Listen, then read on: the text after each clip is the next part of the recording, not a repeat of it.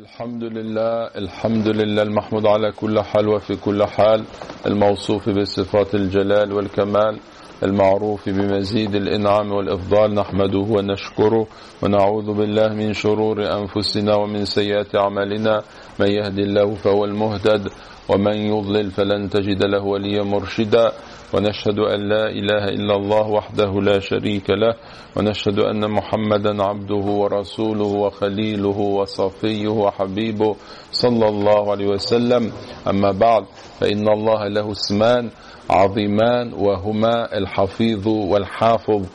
قال الله تعالى إن ربي على كل شيء حفيظ. وقال تعالى وربك على كل شيء حفيظ.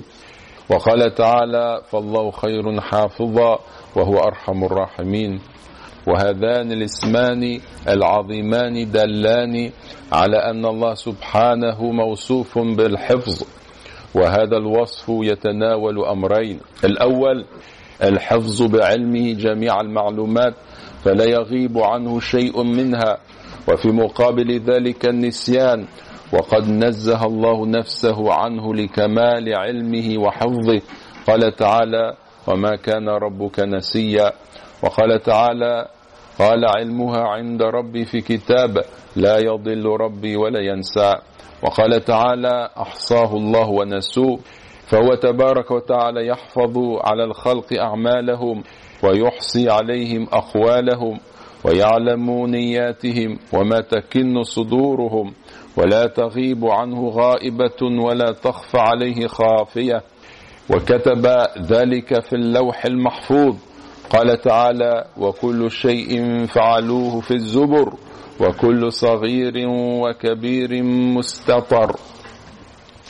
ووكل سبحانه ملائكة كراما كاتبين يحفظون على العباد أعمالهم. قال تعالى إن كل نفس لما عليها حافظ. وقال تعالى وإن عليكم لحافظين كراما كاتبين يعلمون ما تفعلون. وهذا المعنى من حفظه سبحانه يقتضي إحاطة علمه بأحوال العباد كلها ظاهرها وباطنها سرها وعلنها. وكتابتها في اللوح المحفوظ وفي الصحف التي في أيدي الملائكة. وعلمه بمقاديرها وكمالها ونقصها ومقادير جزائها في الثواب والعقاب ثم مجازاتهم عليها بفضله وعدله. والثاني أي ثاني معنى حفظه أنه تعالى الحافظ للمخلوقات من سماء وأرض وما فيهما. تبقى مدة بقائها فلا تزول ولا تدثر ولا تميد ولا يسقط شيء على شيء ولا يثقله ولا يعجزه شيء من ذلك كما قال تعالى ولا يؤوده حفظهما يحفظ سبحانه السماء أن تقع على الأرض. قال تعالى ويمسك السماء أن تقع على الأرض إلا بإذنه. وقال تعالى إن الله يمسك السماوات والأرض أن تزولا وتكفل سبحانه بحفظ كتابه العزيز. قال تعالى إنا نحن نزلنا الذكر وإنا له لحافظون. فلا يلحقه تحريف ولا تبديل ولا يغير في حرف. ومع تطاول الأيام وامتداد الزمان بقي القرآن كما هو وبقيت آياته كما أنزلها الله على نبيه صلى الله عليه وسلم وسيظل محفوظا بحفظ الله عز وجل. ومن معاني هذا الاسم أنه سبحانه الحافظ لعباده من جميع ما يكرهون وحفظه لهم نوعان. عام وخاص فالعام حفظه لهم بتيسيره لهم الطعام والشراب والهواء وهدايتهم إلى مصالحهم وإلى ما قدر لهم وقضى لهم من ضرورات وحاجات وهي الهداية العامة التي قال عنها سبحانه الذي أعطى كل شيء خلقه ثم هدى. وحفظهم بدفع أصناف المكاره والمضار والشرور عنهم. وهذا الحفظ يشترك فيه البر والفاجر بل الحيوانات وغيرها. وقد وكل ببني آدم ملائكة يحفظونهم بأمر الله. كما قال سبحانه له معقبات من بين يديه ومن خلفه يحفظونه من أمر الله. أي يدفعون عنه بأمر الله كل ما يضره مما هو بصدد أن يضره لولا حفظ الله. والخاص وهو النوع الثاني من الحفظ الإلهي حفظه لأوليائه بحفظ إيمانهم من الشبه المضلة والفتن الجارفة والشهوات المهلكة فيعافيهم منها ويحفظهم من أعدائهم من الجن والإنس فينصرهم عليهم ويدفع عنهم كيد الأعداء ومكرهم. كما قال سبحانه إن الله يدافع عن الذين أمنوا. وعلى حسب ما عند العبد من الإيمان تكون مدافعة الله عنه. ولهذا قال النبي صلى الله عليه وسلم كما في وصيته لابن عباس رضي الله عنهما احفظ الله يحفظك رواه أحمد والترمذي.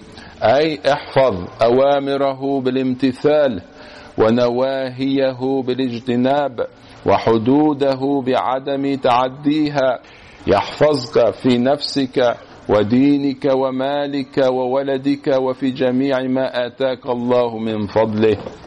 وقد مدح الله عباده الذين يحفظون حقوقه وحدوده. فقال والحافظون لحدود الله وبشر المؤمنين.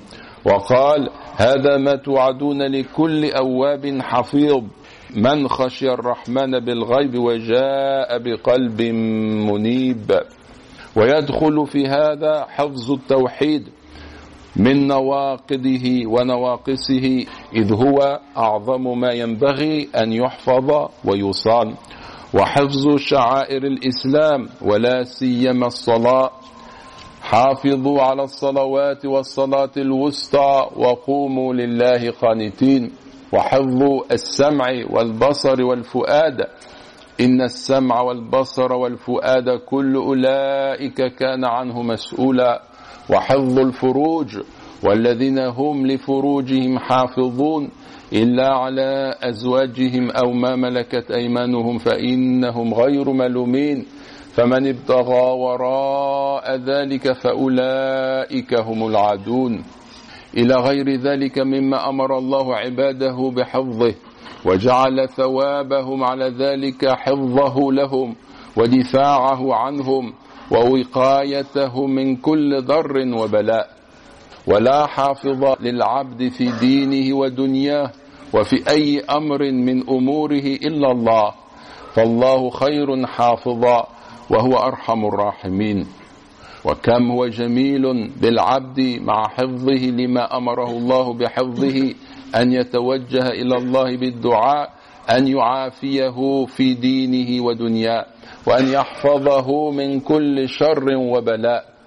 وفي المسند وغيره عن ابن عمر رضي الله عنهما قال لم يكن رسول الله صلى الله عليه وسلم يدع هؤلاء الدعوات حين يمسي وحين يصبح. اللهم إني أسألك العافية في الدنيا والآخرة.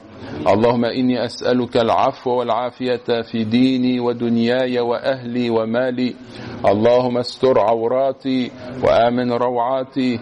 اللهم احفظني من بين يدي ومن خلفي وعن يميني وعن شمالي ومن فوقي. وأعوذ بعظمتك أن أغتال من تحتي. نسأل الله عز وجل أن يحفظنا من كل سوء وأن يجعلنا من الحافظين لحدوده. اللهم أمين. اللهم أمين.